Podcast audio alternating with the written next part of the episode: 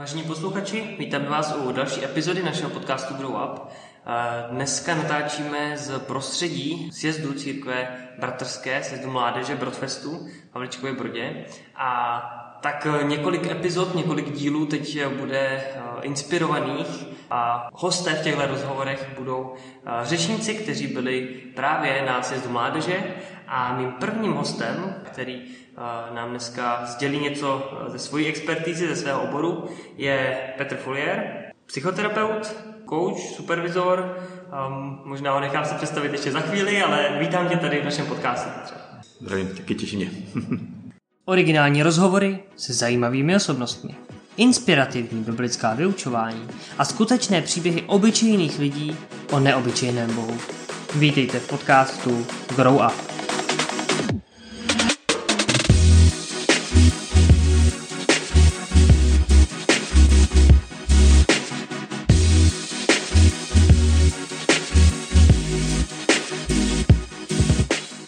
Takže já už jsem tě nějak eh, představil, ale možná nechám to víc na tobě. Eh, zkus prosím nám posluchačům popsat, co teda děláš, eh, v čem se pohybuješ a jak bys popsal tu svoji práci.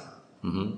Já jsem profesí takový všeho chuť, dělám více věcí, takže úplně primární profese, živím se jako psychoterapeut v soukromé praxi, kterou mám jak v Písku, kde vlastně pracuju, tak i po celé ČR, protože pracuji online. A druhou takovou profesí, která je k tomu příbuzná, je supervize, kterou dělám pro týmy, jednotlivce, školy. A koučování také nabízím, byť je to teda spíš u mě jako okrajová záležitost. A, a lektoruju, to znamená, že učím, vzdělávám po nejvíce pedagogy a sociální pracovníky. Takže to je takový záběr, toho, čemu se věnuju v rámci tady těch profesí. Ještě než se podíváme blíž na ty termíny, které jsi teďka říkal, a myslím, že ne každý bude vědět, co to znamená, mm-hmm. tak eh, první otázka na začátek. Psychoterapie, řekněme, a křesťanství. Nejde to proti sobě? Proč by mělo?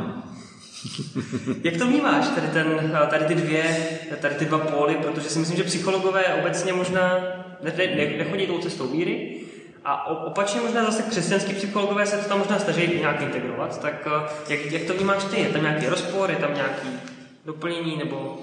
Eh, pro mě otázka jako psychologie nebo psychoterapie ve víře, eh, vlastně tam rozpor nehledám, myslím si, že se tam jako vnášíme sami předpokladama, nějakýma myšlenkama, které vznikly kdysi v minulosti. Je pravdou, že řada psychologů nebo těch zakladatelů byli lidi, kteří byli mimo církev, který tam zanášeli různé motivy, eh, věci nebo pohledy, ale eh, to vlastně nepovídá o psychologii, to vypovídá o těch lidech.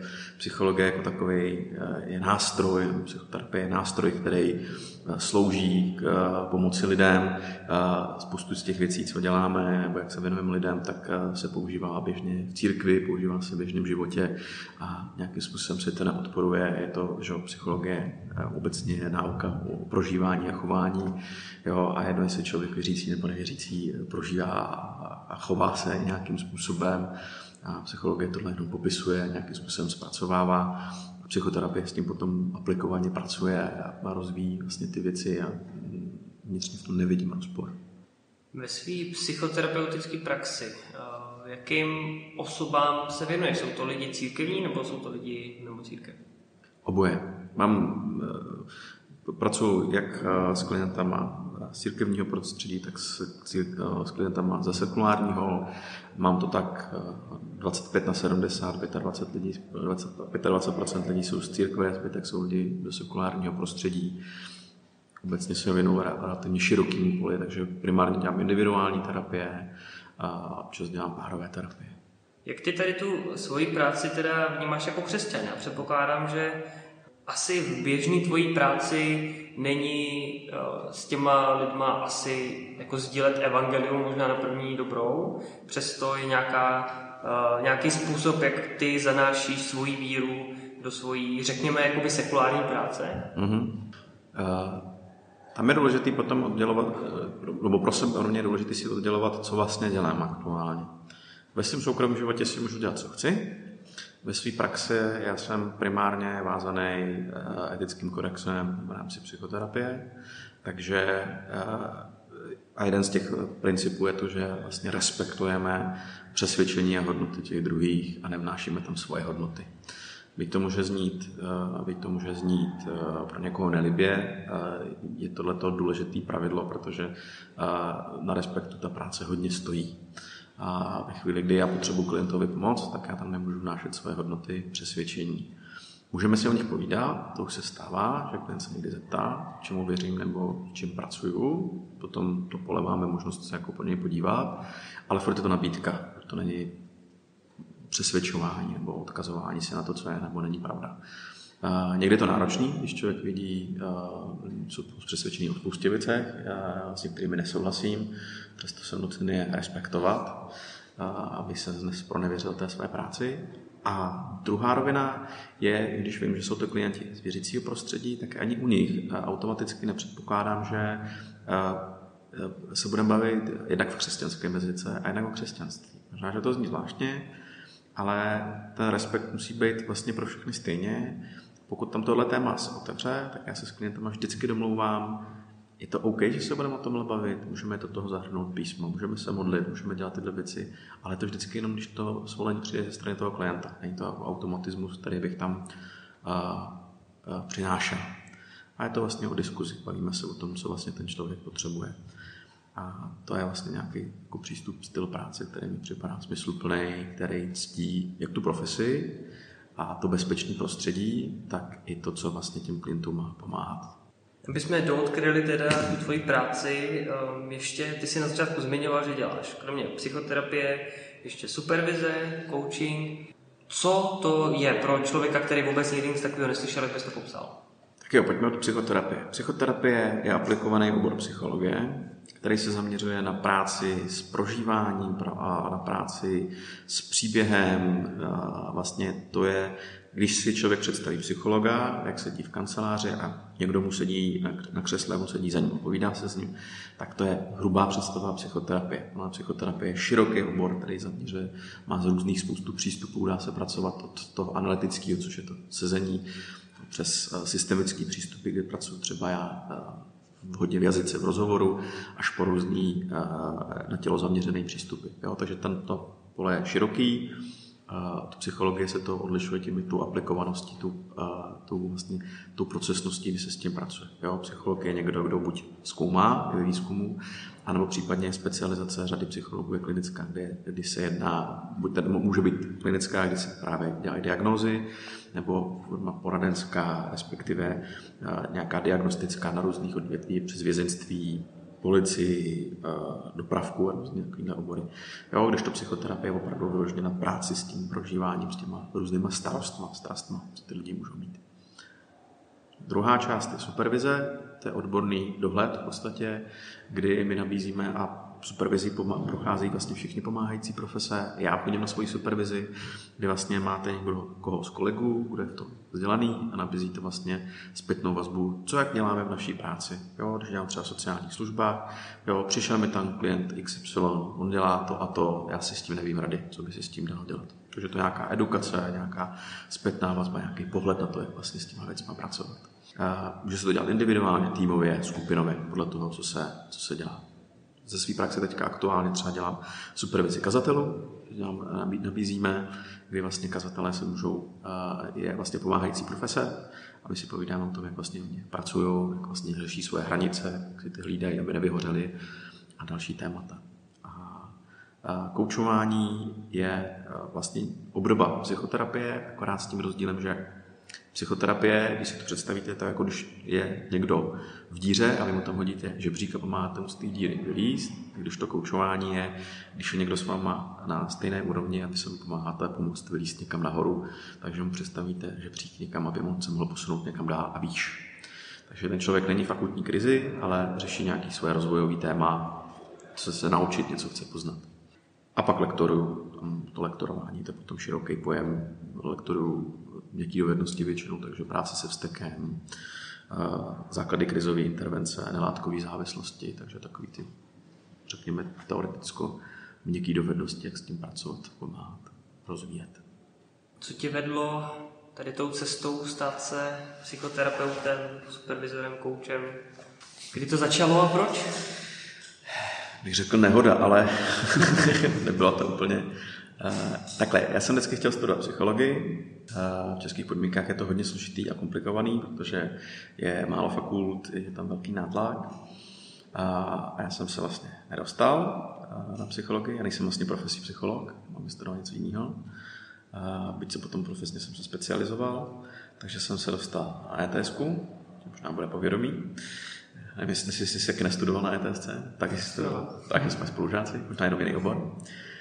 A, já jsem si vlastně dodělal, následně mě vlastně magistra ve stejném oboru, mám tady studoval sociální práci, s tím, že vlastně postgraduálně jsem se dodělával pětiletý, pětiletý výcvik terapeutický, následně supervizní výcvik, různý kurzy, věci.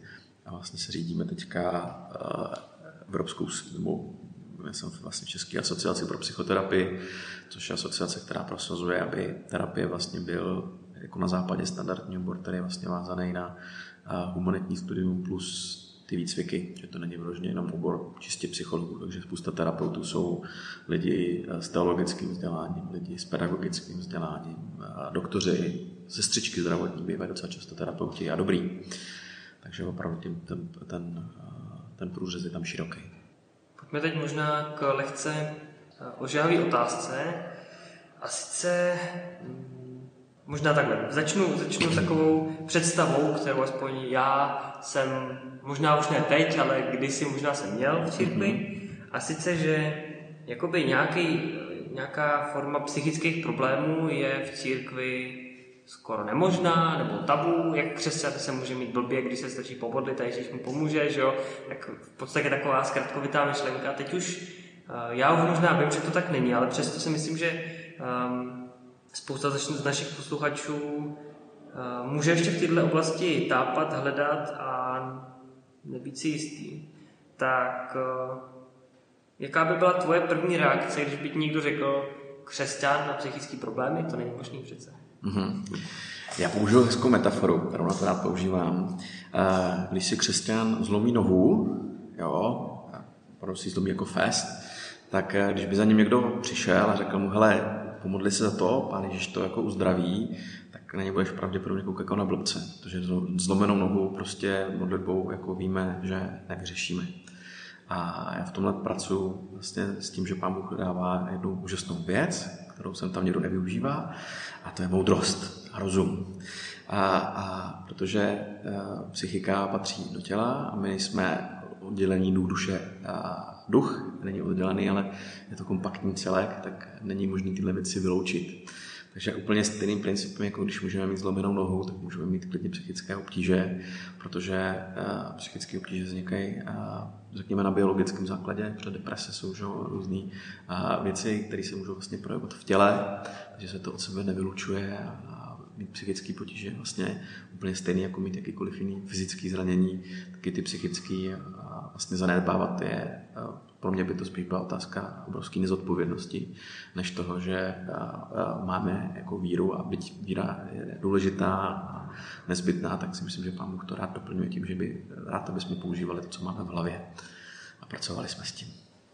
Tak možná takhle na úvod je to možná zajímavý i povzbuzení, možná už teď, pokud nás posloucháte a, a možná jste si říkali, že jste divní jako křesťani, pokud vás něco trápí a tíží, tak možná už tady to teďka je, je takový první povzbuzení, který se vám může dostat, že je to normální a že je potřeba s tím pracovat úplně stejně jako s nemocí a s čímkoliv jiným. Tak ono to obsazuje to slovo, že jo, když to říkáš, jo, to psychická nemoc, jo, nemůžu něco, nevládám, nezvládám, jo, nemůžu, hmm. nemám tu moc nad tou situací. Takže už to samo slovo obsahuje v tom, že nad tím nemám kontrolu. Hmm. No a tak um, Ačkoliv teda řekněme, že většina tvé práce je v tom sekuláru, v tom necírkevním světě, tak když se podíváme do, do církve na ať už svoji zkušenosti nebo zprostředkování se zkušenosti svého okolí, um, co je tak, co bys řekl, že jsou nejčastější psychické problémy, se kterými se potýkají křesťané? Já si upřímně myslím, že to není vůbec rozdíl vůči jako uh, sekuláru. To vlastně funguje všude stejně. Uh, křesťani jsou zasažený úplně stejným procentem nebo měrou jako běžná populace. Řeší úplně stejné věci. Jediný rozdíl je v tom potom, jak s tím pracují, jak s tím nakládají. To jako dělá ten rozdíl. A jaký jsou tam přesvědčení hodnoty, motivace. Jo. Plus mají ještě jednu výhodu, jsou zdroje. Jo, protože církev, když je když je dobré společenství, tak nabízí spoustu zdrojů, kde se ten člověk může dobře zachytit. Je, myslím si, že je jako nesporná výhoda. Ale jinak jako teďka běžně v populaci, pokud sleduje člověk eh, zprávy, tak že nejčastější je zestupu jsou deprese, úzkosti. Jo, to je takový to nejběžnější, co se jako v té praxi objevuje. Možná je čas na, možná řekněme teda stručnější, ale, ale přece jenom aspoň nějakou osvětu o tom, co to teda co to teda je, kdyby jsme jako řekli o, o člověku, že jako depresivním stavu nebo v úzkostním stavu a kdy je to ještě takový jako normální zvládatelný stres, který bychom ještě neoznačili jako psychický problém. Takhle, aby člověk mohl jako přesně říct, že má to nebo ono, tak jako tam je vždycky potřeba potom udělat jako konkrétní diagnostiku. Jo, to znamená, že opravdu zajít za, za lékařem, respektive nechat se testovat u klinického psychologa, pokud chce člověk jako skutečně vědět, že je to přesně tohle nebo tamto. Pro naše ale běžný jako laický uvažování, že dá se to popsat tak, že ta ne, na množství proži, prožívané nepohody, jo, kdy vlastně to prožívání nám začne jako překážet. Začne nám být nepříjemný, to znamená, když se budeme bavit o depresích, o úzkostech, které jsou takový ty nejběžnější, tak je to, ráno stávám, už mi je blbě, od rána mám úzkosti, mám pocity méněcenosti, mám pocity toho, že věci nedávají smysl těžce se mi stává z postele, nechce se mi dělat spousta věcí, věci, které mě dřív bavily, těšily, tak uh, buď je dělám jako, jo, že by se měli, jo, nebo se mi do nich nechce. Jo, vůbec takovou ztráta chuti do života. Ty úzkosti jsou pak specifický s tím, že vlastně tam jsou různé ještě somatické projevy, bolesti břicha, hlavy, úzkosti, potření, jo, uh, strach z různých věcí, které mě třeba dřív nebál, který jsem se nebál. A ta míra je potom určená vlastně, nakolik mě to omezuje. Jo, můžou být slabý deprese, kdy ten člověk se jako cítí blbě a dej se to jako s tím žít, může s tím fungovat, ale tak jako většinou dobu jako smutný, jo, jako nešťastný, až po ty těžké depresi, kdy ten člověk je opravdu nepoužitelný, jo, není schopen vstát z postele, jo, neumí o sebe pečovat, jo, nebo nechce o sebe pečovat, nedávají ty věci smysl.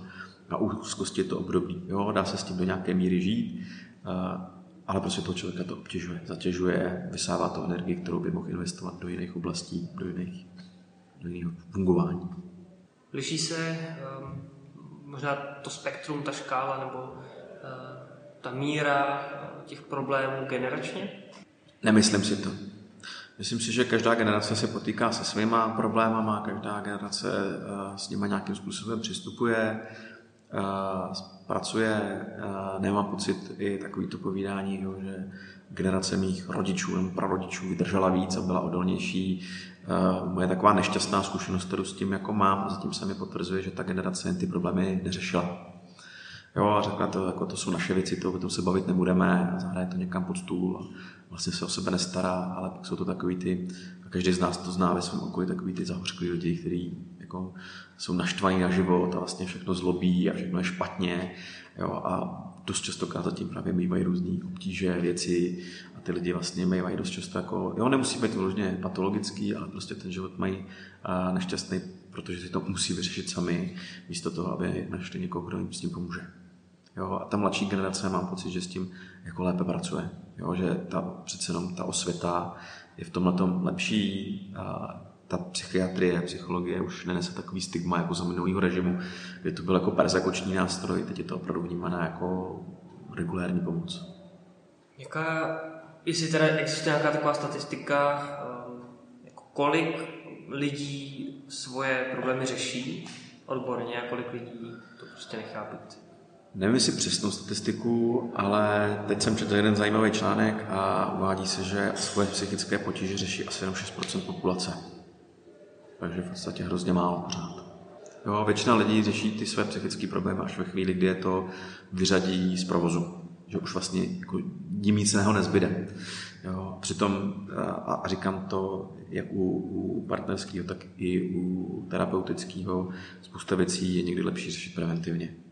Jo, když prostě, jo, je to stejné jako u zubaře, když prostě vás bolí zuby, jo, tak už je pozdě, že jo, a když chodíte na preventivní kontroly, a, tak zubař vám může říct, tady sám dělá nějaký kas, pojďme to uh, ošetřit nebo zlepšete péči o zuby. Ty zuby vlastně můžete ošetřovat průběžně. Když to, když tomu přijdete s černýma zubama, tak už s tím doktor, kdyby se na to postavil, nic neudělá. Ty terapie je to stejný. Když ten člověk prostě má jako obtíže, ale zatím je zvládá, tak je to někdy dobrá doba vlastně přijít a začít je řešit, protože se dají řešit třeba za dvě, tři setkání, kdy vlastně se jenom přenastaví nějaký myšlení nebo nějaký pocit a ten člověk může odcházet, když tam přijde úplně rozebraný a, a už, už je na antidepresivech a, a má opravdu jako těžký problém. Tohle to, když tím přemýšlím, tak eh, to možná dává takový zrcadlo i já nevím, vedoucí církve bych řekl, pokud říkáš, že 6% to je, řekněme, že jeden, každý 20. člověk eh, zjistí nebo, eh, nebo jakoby nechá se odborně teda ošetřit, ale, hmm. ale 19 ne, tak co to znamená pro církve, pro mládeže, kde nevím, pokud bych řekl, že mládež má 20 lidí, tak nevím dobře, kolik z nich by mělo ty psychické problémy, ale znamená to, že určitě tam je teda velká část, která by tu pomoc potřebovala. Že? Jeden až dva si trochu tvrdit. Odhadem, soukromý, jo, nemám to ničím podložený, ale myslím si, že zhruba tak jeden, dva lidi mládeže budou nějakou takovou věc řešit. Uh, myslím si, že pro vedoucí mládeže je důležité jako v těch lidech jednak vědět, jednak s nima komunikovat. Uh, velkou měrou, když, ten, když to společenství dobře funguje, můžou hodně zasaturovat, můžou hodně pomoct a, a nejsou vůbec bezmocní, bez zubí. Na druhou stranu, pokud zjistíš, že tam něco, co je opravdu jako nad jejich síly, tak se nebá toho člověka buď pozbudit do toho, ať vyhledá pomoc, můžou to je tam, tam doprovodit, klidně můžou být toho součástí. Určitě se sborem dělám to, že nabízím, domluvám se dost často s kazatelama, že když je ten klient někdo z mládeže, jo, tak že třeba sbor pomůže finančně, že ho podpoří. Dělám to takhle s pár lidma, takže je to tak jedna z možností, anebo že ho minimálně pozbudí, aby opravdu tu pomoc našel. Jo, protože prostě můžou mít různé trable, i lidi z mládeže prostě pocházejí z různých rodinných poměrů, jo, někde jsou to skvělé rodiny, někde prostě ty rodiny jsou taky zatíženýma různýma starostma a ten člověk když tu pomoc potřebuje, jo, tak uh, se nebát mu ji nabídnout. No a tak co to teda znamená prakticky? Tak přijde za mnou jako za vedoucí mládeže mládežník, anebo možná ani nepřijde, já prostě na to, já na to můžu přijít, že prostě má doma problémy, že prostě, eh, ne, prostě nemá radost ze života, nevím, rozešel se s přítelkyní, do toho prostě rodiči se mu rozvádí a tak dále. Nevím, co všechno by mě mohlo napadnout jako nějaký příčiny, tak uh, co to prakticky znamená pro mě, jako pro vedoucího, co s tím můžu dělat. Bude záležet vedoucí od vedoucího, protože není vedoucí jako vedoucí a každý z nás je obdarovaný jinak, každý z nás má jiné nadání na různé věci, takže dobrý mít tohleto v potaz, kdo jsem a co vlastně mohu nabídnout.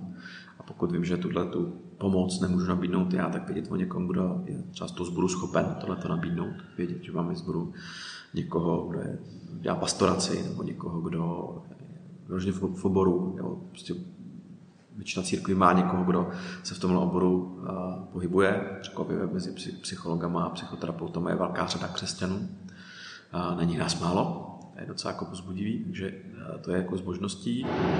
A pokud se v tom cítím dobře, nebo minimálně tuším, tuším co, mě, co, co, co mě čeká, tak Eh, první věc pro toho člověka to vůbec být, to si myslím, že je základ, aby věděl, že prostě má nějaký zázemí, někde si, kde si o tom může povídat, kde to může otevřít. To prostředí by mělo být bezpečné, takže by to mělo opravdu zůstat eh, buď u toho vedoucího, nebo u nějaké velice úzké skupině lidí, kteří o tom měli vědět.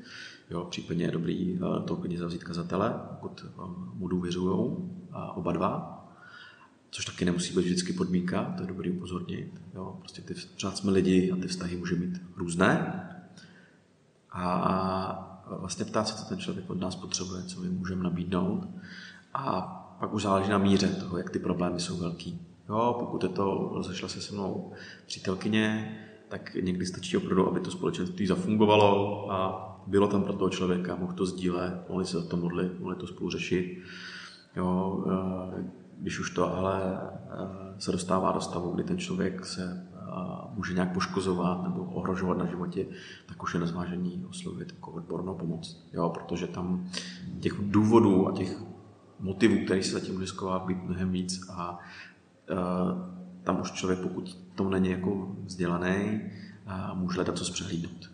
Jo, dá se to udělat jednoduše, nebo může udělat nějakou, být v dobré vůli a s dobrými úmysly, může říct věci, které můžou tu situaci zhoršit.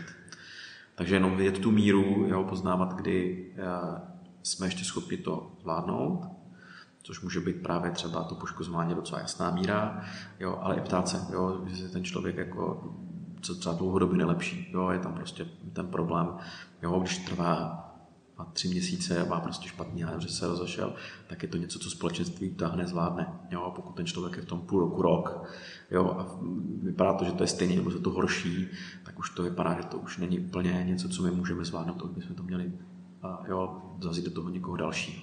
To funguje třeba teda v církvi, když tam je, řekněme, není tam pracovník, tam kazatel, u kterého se asi očekává, že bude dělat všechno, hmm. protože to je kazatel, když třeba nemá to pastorační obdarování, tak ehm, jako vím, že tam je třeba tady ten kazatel, vím, že já jako vedoucí mládeže jsem jako vedoucí mládeže, dobře nevím o nikomu, kdo by dělal pastorační práci, mm-hmm. ale zároveň uh, jakoby vím, že možná, když bych jako tomu člověku řekl, že prostě skontaktujeme spolu nějakého terapeuta nebo něco, tak prostě ho, ho to odradí, prostě nepůjde do toho, bude se toho bát. Mm-hmm tak já věřím, že spousta jako vedoucí může stát před tady tím dilematem. Tak prostě buď já, já mu nemůžu pomoct, ale když ho budu směřovat dál, no tak tou cestou nepůjde. Tak, uh... Dvě roviny, které v tom vnímám. Jedna rovina, uh, je to blbý, ale každý z nás je sám za sebe zodpovědný.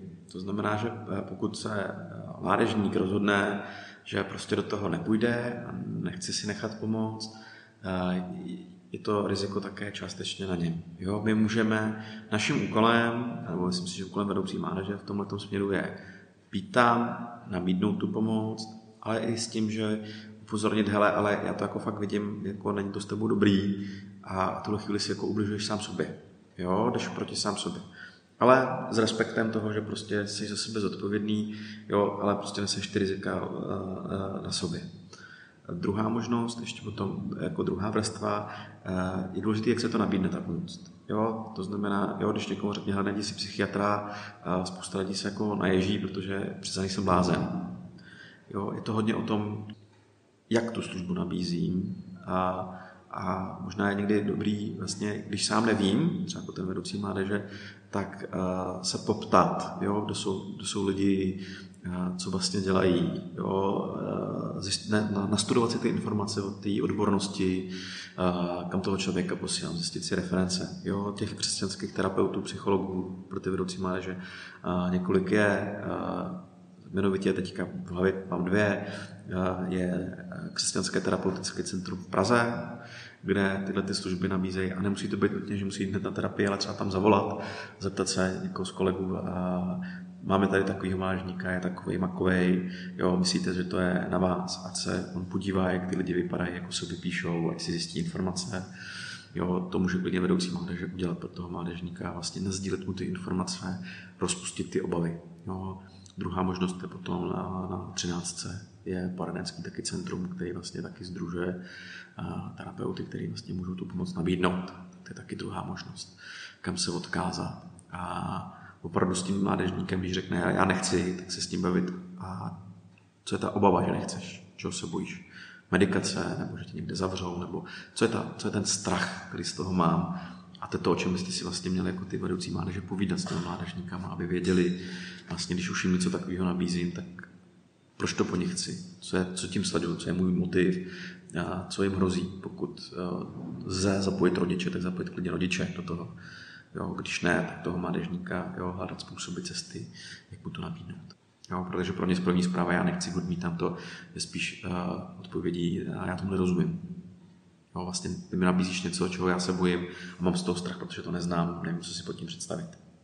Tak to by byla, řekněme, ta extrémnější situace, kdy teda už je potřeba to předat dál. Uh, přesto věřím, že teda spoustu, spoustu toho můžeme udělat, jak jsi říkal, možná tím, že funguje to společenství, mm-hmm. že prostě se můžeme sdílet, ten člověk to nemusí dusit že jo, v sobě. Mm-hmm. A určitě i tím, že možná jako vedoucí, ale i pokud nás posloucháte, to nemusíte být vedoucí a možná i pokud jste, tak to není nějaký závazek, to, že to musíte dělat, že jo, tak jak Petr říkal.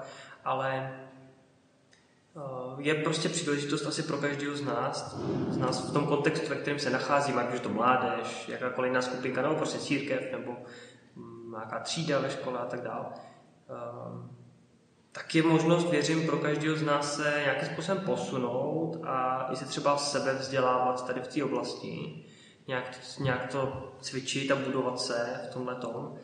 Co ty bys doporučil pro člověka, který chce se v tomhle posunout dál? V rámci té pastorace nebo té péče vlastně v těch, těch církvích? Takže existuje řada způsobů. Teď záleží, jak člověk moc jako do toho chce jako eh, investovat. Jo? A Zazněla tady ETSK, takže tam mě napadá jako úplně první varianta, která je taková pro, pro minimálně jako vedoucí mládeže asi nejdostupnější a najít si nějaký kurz v rámci ETSK, kde jsou vlastně možný e, se přihlašovat na jednotlivé kurzy, otevřený, víkendový, kde základy pastorace, e, vedení rozhovoru a takovéhle věci jsou. Takže to je docela dobrý jako východisko, kde si dokážu představit, že může člověk nabrat eh, minimálně nějaký eh, bazál toho, co potřebuje. Eh, pak určitě existují různé jako kurzy, které se dají najít na internetu, třeba dvoudenní, třídenní, jo, nějaký základy krizové intervence nebo něco takového. Je taky možnost, jo, kdy třeba ta krizová intervence je docela fajn věc, kterou jako znáte mě tak pracovat, zpracovat různý jako, těžký nárazy, protože ty vedoucí mládeže dost často vlastně svou formou fungují jako ty krizové interventi, kdy vlastně zachytávají toho člověka v tom prvním průšvihu. Takže to je taky nějaká možnost. Samozřejmě ta škála těch, těch výcviků je různá, jo, od opravdu dvoudenních kurzů, kde jsou to základy jenom vlastně vůbec čemu se věnujeme, až po opravdu ty komplexní třeba dvouletý výcviky, které ale už jsou opravdu jako spíš do té odborné odborný sféry, kde člověk se tomu fakt chce jako věnovat profesně. Jo. I když pokud je někdo fančmaker, klidně může si, jo, mají, se ty výcvik mají různé predispozice, jo, na některý vás vezmu v pohodě, na některý potřebujete mít nějaký vzdělání. Jo. Ale dokážu si představit, že když se ten člověk zaprezentuje jako pracovník církve nebo pastorační pracovník daného sboru, tak jsou ochotni tomu třeba ty dveře otevřít i eh, když tam chybí ta, ta primární edukace. Ne všechny výcviky tohle umožňují, ale řada z nich jo. Byl bys pro nebo proti nějaký informace, řekněme, čerpat eh, v takových, řekněme, dostupnějších, eh, ne časově tak náročných zdrojů, jako třeba YouTube, prostě nějaký video, hm, nějaký článek, něco takového? Uh, takhle. Každá edukace dobrá, Uh, vždycky bych si ověřil zdroj, jestli to, co mi ten daný člověk nabízí, jestli uh, opravdu odpovídá realitě. Ne všechny zdroje jsou dobré, ne všechny kursy jsou dobré, to je taky dobrý říct.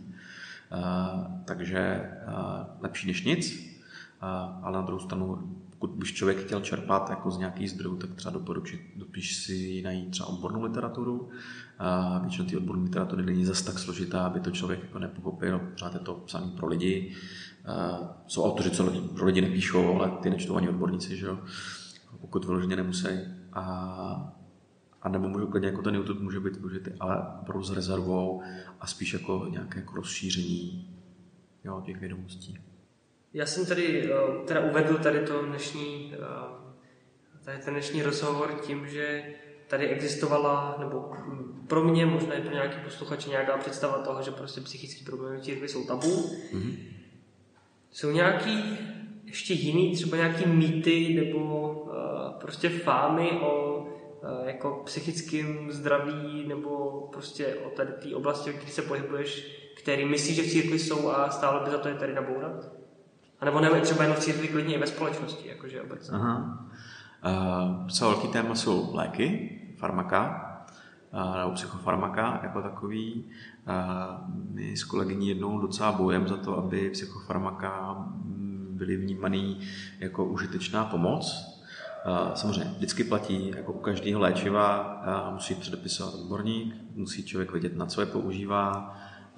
Není to tak, že prostě si člověk zopne bombonek a problémy si vyřeší, ale můžou velice pomoct. Jo, při, primárně u té psychoterapie, když člověk má třeba silné úzkosti nebo deprese, tak vlastně přes ty úzkosti deprese se ta psychoterapie nedá pořádně využít, protože ten člověk vás napůl nevnímá, napůl si je zavřený v tom svém světě a ty léky můžou pomoct tenhle ten svět otevřít, uklidnit a vytvořit kapacitu, tak aby ty primární problémy mohl začít řešit. Jo, je to trošičku něco ve stylu, jako když uh, řešíte pečujete o strom, tak ty léky nevyřeší to, že ten strom má špatný kořeny, nevyřeší to ten problém, ale dokážou ho ošetřit tak, aby jsme ty kořeny, kořeny mohli třeba ošetřit nějakým způsobem. Takže ty léky jsou jako dobrá pomoc. Spousta lidí se jich zbytečně bojí jo, a mají pocit, že když si vezmou antidepresiva, se jim změní osobnost, zblázní se nebo něco takového, ale většinou to právě bývá paradoxně jako naopak, že ty lidi se dokážou uklidnit. Co je ale dobrý u léku vždycky říct, je to za vždycky pod hledem lékaře a vždycky ty léky brát správným způsobem. U psychofarmak obzvlášť, protože mají různé doby náběhu, různé formy dávkování a je opravdu nezbytně důležité, aby je ten člověk dodržoval správně. Druhá věc, ty léky, protože psychofarmaka mají opravdu široký záběr, tak je uh, dobrý vědět, že ty léky nemusí na první dobrou zabrat. To znamená, že spousta klientů většinou projde dva až tři typy léčiv, než najdou ty, kterým sednou, protože oni můžou mít různý vedlejší příznaky typu uh, problémy se zažíváním, nespavost nebo různý vedlejší efekty. Jo. Některý, některý léky můžou způsobit, že ten člověk jo, klient říká, jo, já mám pocit, že po, po těmhle typu léku a mi půlka mozku nefunguje. Jo, různý myšlenkový mlhy, takové věci. To se tam budovat může. A tam je zase zodpovědnost toho, aby ten klient komunikoval s tím lékařem aby společně hledali a našli ty správné léky. Jo, takže je to být na, bych na delší dobu, ale má to smysl. A bát se léků přijde opravdu, jo, je to stejné, jako kdyby se člověk bál sádry. Jo, když máte zlomenou, taky se to dá bez ní, ale ta fixace tam pomáhá, aby ta ruka se prostě mohla hojit. Ne, neuzdraví to tu ruku, ale pomůže to v tom hojení. Jo.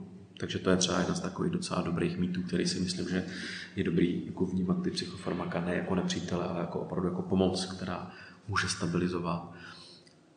Do církve je možná jedno hojný téma, který se občas slýchává, to, jak jsme se bavili na začátku, když se pomodlíš, všechno se za tebe vyřeší. Na to jsem teda asi osobně hodně alergický, pokud vám někdo v církvi řekne, my se za tebe pomodlíme, můžeš vysadit léky, tak za to bych, za to bych zavíral do vězení. To je neby, jo, je to stejné, jako kdybyste řekli diabetokovi, jo, teď přestaň brát inzulín, jo, jo, my se za tebe pomodlíme, ono se to vyřeší. Jo, vůbec to nereflektuje realitu, nereflektuje to, že jsme prostě v padlém hříšném světě, kde nemoci a věci prostě jsou součástí a byť Pán Bůh může fungovat a můžou se stát zázraky i v téhle oblasti, tak eh, mnohdy nám ten osten zůstane přemýšlet o tom, že vysadit léky je nesmírně nezodpovědný, protože když tohle řeknete někomu, kdo má těžký deprese nebo někomu, kdo má schizofrenii a ty léky ho stabilizují a vy mu je vysadíte, tak toho člověka v lepším případě jenom rozsestřelíte, takže ho budou, uh, bude se půl roku a rok z toho sbírat sám. V horším případě můžete toho člověka dohnat až sebevraždě. Jo? Tak to je třeba jenom takový další mýtus, na který jsem jako velice velice hejsavý, protože si myslím, že to je nesmírně nezodpovědný od kohokoliv z církve tohle udělat. Jo. A i mimo církev, jo, to musí to být jenom jako do našich řad, může to být i mimo, jo, prostě ty léky mají své místo, když se správně a dobře používají, pomáhají. No a jakou, už se blížíme trošku k závěru, a tak eh, to zkusím stočit eh, pozitivně k, mhm. k víře, k Ježíši. Jakou roli teda má víra v tom procesu psychického uzdravování se a, a křesťan, jako Aha. s touhle vírou? Já tam vidím tři vrstvy. Jedna asi taková ta jako zásadní, a teď je to otázka spíš mého jako osobního přesvědčení, že byť člověk, když žije člověk bez Boha, tak je pro mě otázka vůbec jako, a to už není ani otázka jako toliko do psychoterapie, jako vůbec do smyslu života, jo, když se budu celý život cítit fajn, co vlastně mě čeká potom. Jo? Takže každá pomoc, byť sebe lepší, vlastně, pokud uh, není bez toho konečného cíle, tak je pro mě s otazníkem. A to je vlastně uh, zodpovědnost každého toho člověka zvlášť. Uh, druhá úroveň je uh, druhá vrstva, kterou tam vidím. Uh, Pán Bůh do toho procesu mnohdy zasahuje a pomáhá. Uh, špatně se to vysvětluje člověku, který nezná Pána Boha, ale dost mnohdy tam prostě Pán Bůh pracuje v těch procesech, v těch sezeních, uzdravuje řadu věcí, jen to nedělá tím způsobem, který by člověk někdy čekal. A někdy je to o tom, že se dobře nasměřujeme, že, že se dobře potkáme, pán Bůh to používá různým způsobem. Třetí vrstva, kterou tam vnímám, je, že pán Bůh vlastně dává nějaký hodnotový přesvědčení, dává poměrně silnou motivaci, dává směřování, takže ten člověk se má, má kotvu, za kterou se může chytit. A někam to vede. Jo, když člověk přichází do, někteří klienti přicházejí, že nemají smysl života, jo, tak pro křesťany je tohle něco, co je kotva, na kterou se můžeme velice snadno připojit. Používáme stejný jazyk, můžeme to velice dobře rozvíjet, je to něco, na čem pro věřící to má jednodušší, protože mají, mají smysl, který je sdílený velkou částí jeho společenství. Někam je to může vést. A čtvrtá vrstva, taková ta nejpragmatičtější, má společenství. To znamená, má lidi, kteří uh, můžou podržet ve chvíli, kdy tomu člověku je špatně, jo? kdy se za ním můžou modlit, kdy s ním můžou trávit čas, kdy mu mohou pomoci v samotě, v různých věcech, můžou s ním nést ty břemena, který by ten člověk jinak nesl sám v tomhle směru. Uh, ta církev má obrovský jako potenciál nabídnout uh, bezpečí místo, které ty lidi potřebují. Takže takhle v těchto těch čtyřech uh, vrstvách to nejdůležitějšího pro mě, to nejpragmatičtější. Poslední otázka, se kterou eh, se s tebou rozloučím, a možná spíš než otázka, tak jenom nabídka k závěrečné myšlence. Pokud si lidi mají cokoliv odmíst z tady toho podcastu jako myšlenku, nad kterou můžu přemýšlet dál, která je podle tebe nejklíčovější, co se týká tohle tématu, jaká by to byla? Hmm, to je zapeklitá otázka. Barev mi víc, ale eh, když to vstanu k tématu toho duševního zdraví, že věřím, že o Kristu a o Bohu a to tady zní eh, pravidelně, tak eh, což bych považoval za to nejdůležitější, ale když bych to vstal k tomu duševnímu zdraví, nebát se o ně pečovat a prostě ho vnímat jako důležitou součást toho, co děláme. Prostě jsme jednolitá bytost, která prostě se skládá ze všech složek a duševní zdraví je prostě jedna z významných důležitých, která má vliv na všechny ostatní. A když prostě se člověk je fyzicky zraněný, tak trpí mysl. Když je člověk psychicky nemocný, tak trpí tělo. A tím trpí všechny ostatní části. Takže pečovat o sebe je důležité v této oblasti. Skovat to pod nějaké zástěrky a věci mi přijde škoda, protože ten člověk to může prožít život, který může být naplněný, smysluplný, užitečný. Mým hostem byl dneska psychoterapeut, coach, supervizor a ještě spoustu dalších povolání Petr Fulier. Petře, já ti děkuji za tvůj čas i za tohle z části vyučování o světu, ale i i za tohle téma, že jsme ho vůbec mohli otevřít a tak trochu ho odtabuizovat eh, i v tom našem podcastu. Děkuji za pozvání. Pokud se vám dnešní epizoda podcastu Grow Up líbila, budeme rádi, když zvážíte sledování našeho instagramového účtu Grow Up Tripolis, případně pokud doporučíte tuto epizodu některému z vašich známých. My se na vás budeme těšit u dalšího podcastu v pondělí anebo v pátek. Mějte se krásně a naslyšenou.